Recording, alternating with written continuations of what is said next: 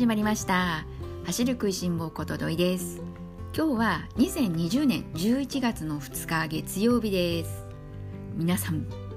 見ましたか？見ましたよね？全日本学生駅伝。すごかったです。もうね駅伝ファンにはたまらない一日でしたね。私はですねテレビを通して応援をしていたんですけれどもあんなにこうワクワクハラハラもう興奮もしたしドキドキもしたし多分ですね箱根駅伝を通してでもあそこまでこうドキドキした大会っていうのはなかったんじゃないかなと思うぐらいそれぐらい本当に素晴らしい大会でした。まずですね私がま注目していた2校中央学院大学は11位琵琶湖学院大学は19位という、まあ、結果だったんですけれどもまずはね本当お疲れ様でしたと言いたいですね。もちろんねこれはこの2校だけではなくて全校に対して言えることなんですけれども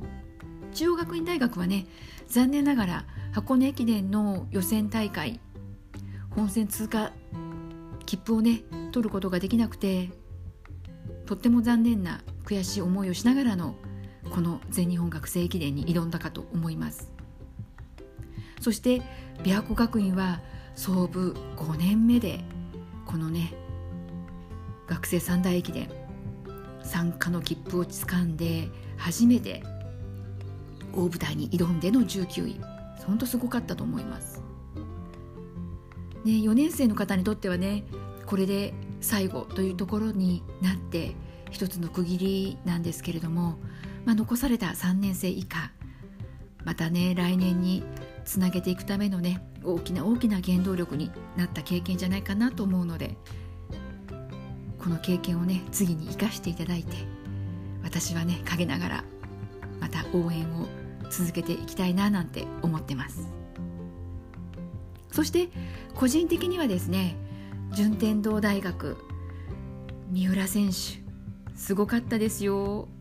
三浦選手は1区は知ったんですけれどもとにかくねラストスパートが本当すごかったです。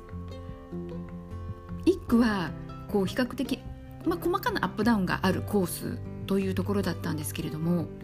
最後の下りで三浦選手はラストスパートをかけたんですけれどもねこの、えー、皆さんこのたすきリレーということでゴールが近づいてくるとたすきをこう外すじゃないですか。三浦選手はこの最後の下り坂でたすきを外した瞬間スイッチが入ったんですよ。もう見事なゲーチェンジであんなの本当見たことなくって一気にです。もう一気にダッシュというかよくぞあんなダッシュがあの時点でできたなと思ってですね区間新記録を出す本当にもう高速の好タイムだったんですけれどもものすごい勢いで。もう本当三浦選手もう後続のランナーをぐんぐんぐいぐい引き離してでまあたすきをつないでいったわけなんですけれども本当見応えのあるラストスパートだったのでもしねご覧になられていない方いらっしゃったらきっとまあ YouTube とかでもね上がっているのでよかったらチェックしてみてください。すごかったです。そしてもう一つラストシーンで私感動したのがですねやっぱりこの最後の8区ですね。優勝は駒澤大学でした。そしてねこの8区も最後の最後までこうもつれていったんですけれども駒澤大学はこの東海大学と一緒にですね8区たすきをつないだ時点では1位を青山学院が走っていたんですね。青山の吉田選手が評判通り順調に走っていたんですけれども多分吉田選手何かこう不調だったんですね。どんどんどんどんこう東海の名取選手そして駒澤の田澤選手が追いついてきてで10キロも経たないところでまあかわされるというような形でで最後名取選手と田澤選手の、まあ、一騎打ちというような形になっていったわけで本当ここに来るまでも抜きつ抜かれつこの各学校本当こう目が離せないような状態ではあったんですけれども、まあ、最後の最後は田澤選手が名取選手をかわしてですねゴールしたんですけれどももうねこの田澤選手のゴールシーンも感動的でした。もうよっしゃっていう声が画面を通して聞こえてきたし最後ゴールした後ですね大八木選手とも抱き合ってあごめんなさい大八木選手じゃないわ大八木監督ですね監督とですね抱き合って本当にもうこう嬉しさ爆発という感じでもう感動しましたね。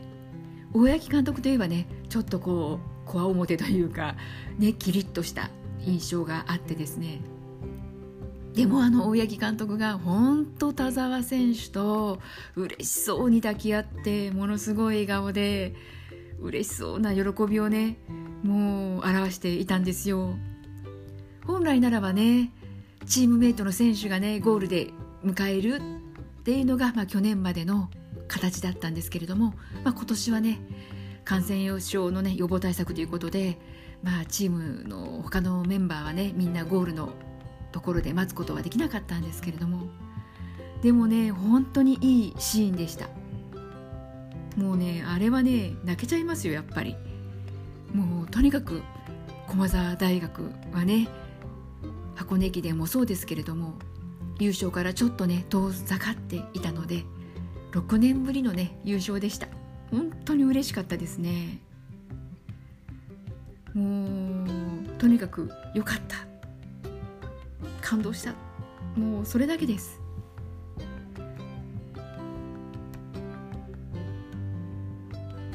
やっぱり本当いいですね。昨日はね本当スポーツっていいなと思いました。マラソンだけじゃなくってどんなスポーツもそうなんですけど、うん、一生懸命な姿っていうのはやっぱり人の心を動かしますよね。本当ありがとうでしたね昨日は。あとはまあそうですね。この全日本学生駅伝、まあ、終わってしまって次は箱根駅伝が待っているわけなので箱根駅伝がねますます楽しみになった方もね多くいらっしゃるんじゃないかなと思います。また次はねこの箱根駅伝の方も追いかけていきたいななんて思っていますしあとですねこの私がですね大ファンになってしまった順天堂の三浦選手なんですけれども12月にはですね日本選手権が控えていて参加する種目は 3000m 障害です、まあ、トラック競技になるんですけれども本当この三浦選手はどうこれからね大きくなっていかれるのか楽しみですよね。この12月の日本選手権もオリンピックの東京オリンピックのね参加標準記録も多分超えてくるんじゃないかってみんな期待しているわけでそしたらね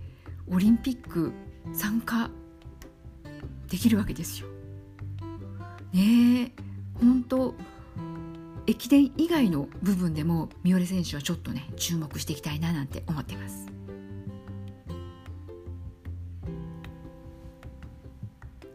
したらですね、まあ、ちょっと駅伝の話はこれぐらいにしておいてですね。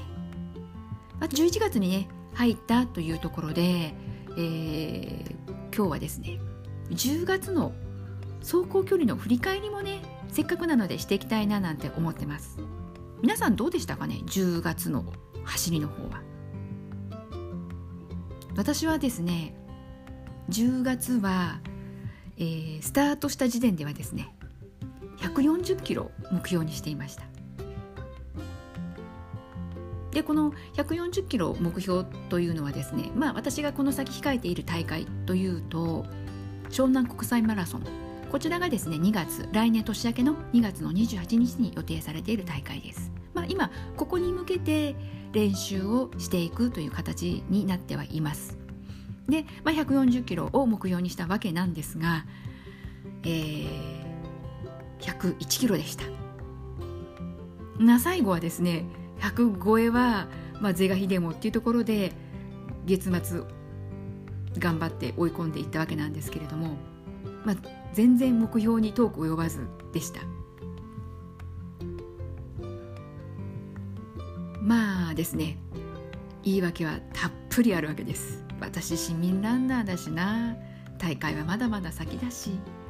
なんなら湘南国際マラソンもまだ正式に決定したわけじゃないし正式決定決まるのは12月からだから、ま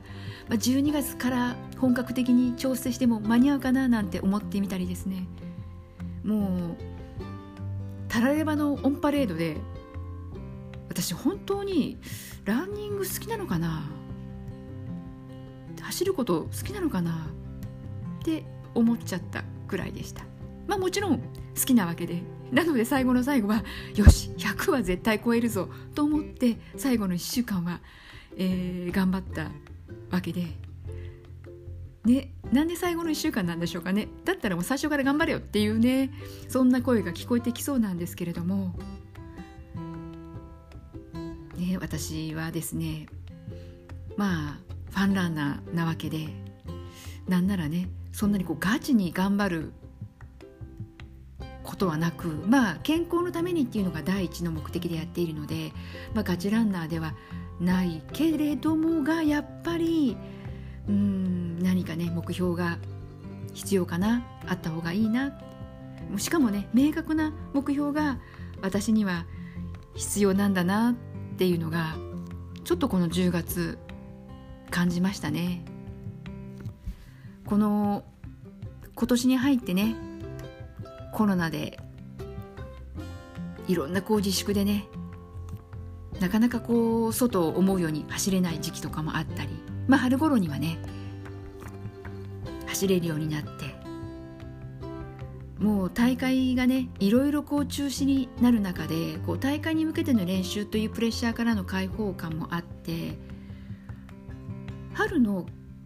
春に走っていた気持ちとしては、まあ、この気ままにね走るのがもう楽しくって仕方なかったんですよね。いやこんなに楽しいのって今まであったかなと思うぐらい、まあ、走りたい時に走ればいいし距離だって本当気の向くままだし走ったり歩いたりする日もあったり。まあとにかく楽しくランニング生活をエンジョイしていたわけなんですけれどもまあ慣れって怖いです。このね楽しくって仕方ないっていうのがだんだん普通になっちゃってですね。今度はですね私の中でどんな気持ちの変化が起こったかというとやっぱり目標が欲しくなっちゃったわけですよ。こう目標がないとこう走らない理由がまた頭をよぎるようになってしまって10月は本当ですね下手すると100キロ超えることが難しいななんていう、まあ、それぐらいちょっとこう走る気持ちにねモチベーション維持ができなくなってきたという経験をしました。まあどんなことに対してもそうなんですけれどもモチベーションを維持するのって、まあ、容易ではなくてまあでもその維持の仕方っていうのは人それぞれ工夫の仕方があって、ね、私の正解が皆さんにとっての正解とは限らないですし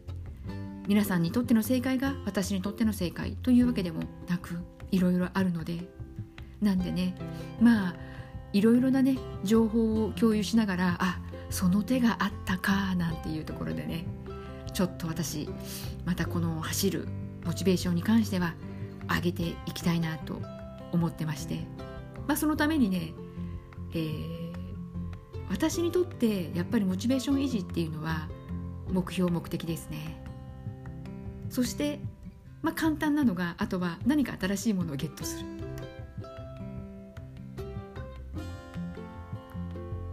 でですね私はですね今回、まあ、目標なんですけれども今まあこの10月の振り返りというところで140キロの目標が101キロでした。という話をさせていただいたのでじゃあ、ね、終わったこと過去は変えられないので、ね、大事なのは、ね、今日今これからですよ。11月じゃあどうするか。11月の目標も140キロでいきます。そしてですね私11月に関してはですねちゃんと先手を打ってあるんです、えー、揖斐川マラソンなんですけれども揖斐川マラソンがオンライントレーニングというのを企画していてですねこれも9月に募集が始まってもう募集もね終わってしまっているんですけれどもタイトルがですねすごいですよ「揖斐川マラソン2020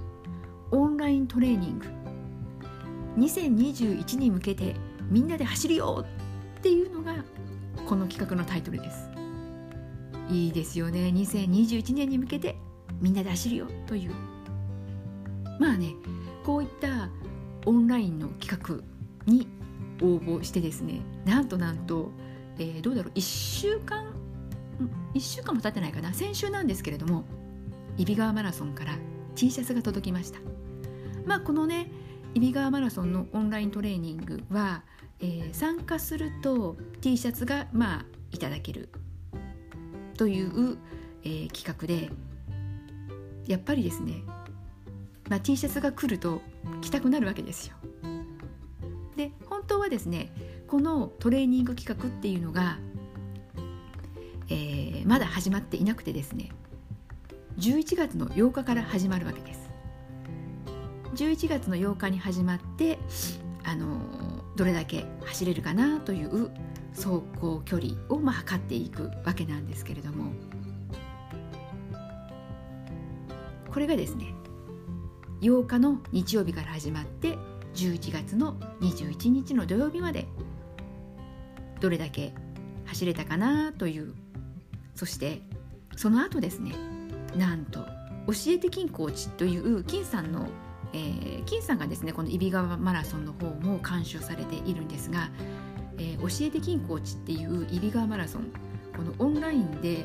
えー、金さんがですねいろいろアドバイスをしてくれるっていうコーナーがですね、まあ、今までもあったんですけれども、まあ、その一環としてこの21日走り終わった後なんですけれどもその振り返りとして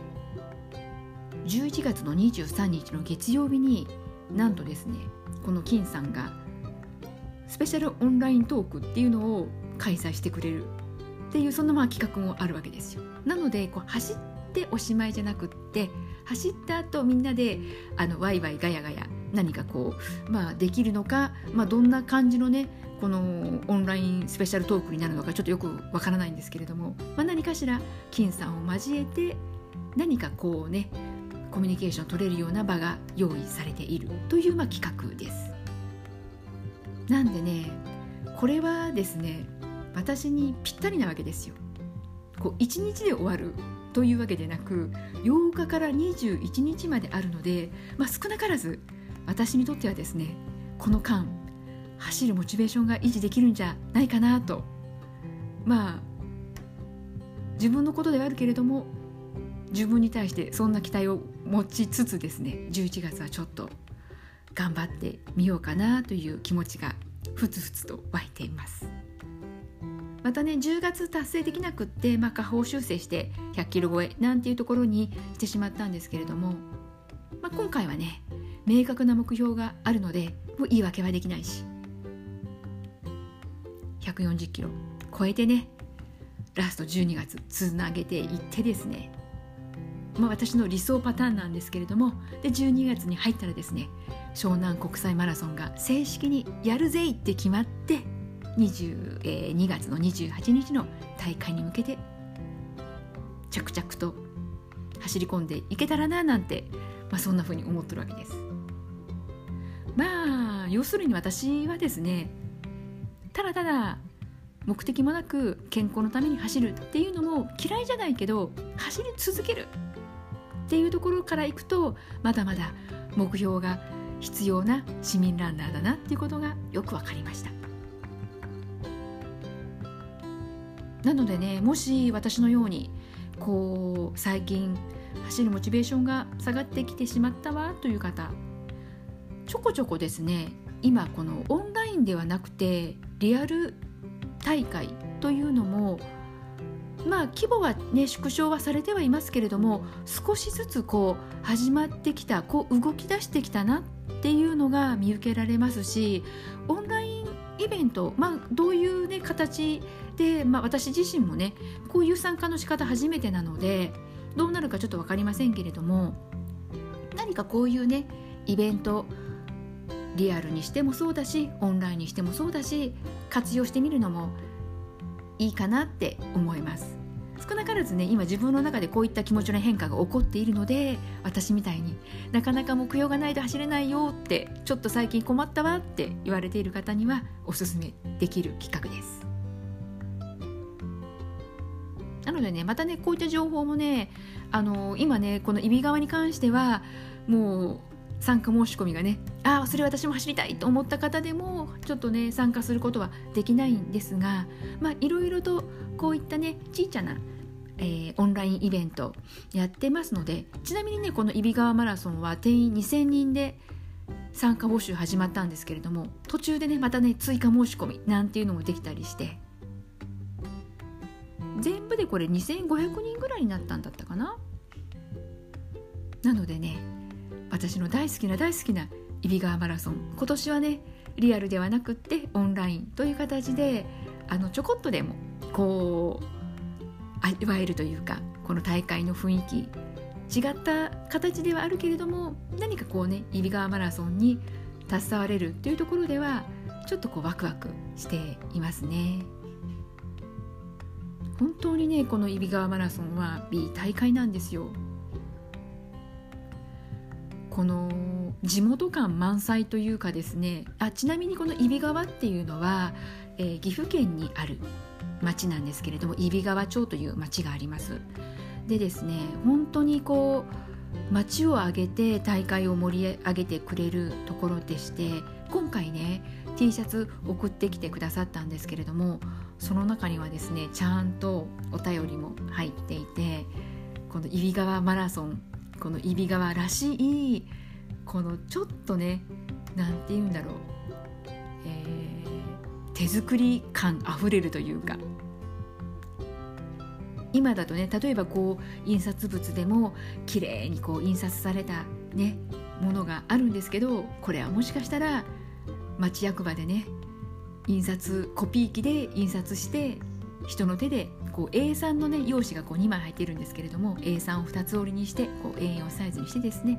そういったものが入ってたんですけどああこれはもしかしたらね役場の方がねきっと手作りでね作られた資料なのかななんて思いながら見ていたんですけれどもこのね揖斐川のオンライントレーニング全国からね参加されるんですよ。北は北海道南は沖縄からね参加される方もいらっしゃるということなのでね。全国の皆さんと楽しめる大会です。本当にねオンラインでもこういった温かさが伝わってくる大会でリアルになったらもっともっともっとすごいんですよ。なのでね是非来年2021年はきっとリアルイベントとしてね開催されるかと思いますのでこの揖斐川マラソン興味持ってくださった方はねぜひぜひチェックしていただけると嬉しいなと思います。ちなみに11月の第2日曜日が毎年恒例の揖斐川マラソンの大会日程です。よかったらもうスケジューリングしといてください。私はですねすでに、えー、もう2021年の手帳が手元にあるんですけれどもちゃんと2021年の11月は揖斐川マラソンもう書き込んであります。それぐらい好きな大会です。まあねこの揖斐川の話をするとですねまた止まらなくなっちゃうのでこの辺にしておこうかなと思うんですけれども。まあそんなわけでですねモチベーション維持できている人できていない人いろいろあるかと思いますけれども私土井はですねこの揖斐川マラソンを上手に活用させていただいてですね揖斐川マラソンに応援をもらいながら11月は頑張って140キロ走っていくぞとここでね宣言しておきたいかと思います。そしてねまたあの12月に入ったら、まあ、結果どうだったのか振り返ってもいきたいななんて思ってますので達成できた時には一緒に喜んでください。そして何らかの事情で達成できなかった時にはねまた励ましていただけると嬉しいななんて思います。はいではですね今日はこんなところで終わりにしたいかなと思います。今日も最後まで聞いてくださった皆さんどうもありがとうございます。それではですねまた次回元気にお会いしましょうね。ではではまたね。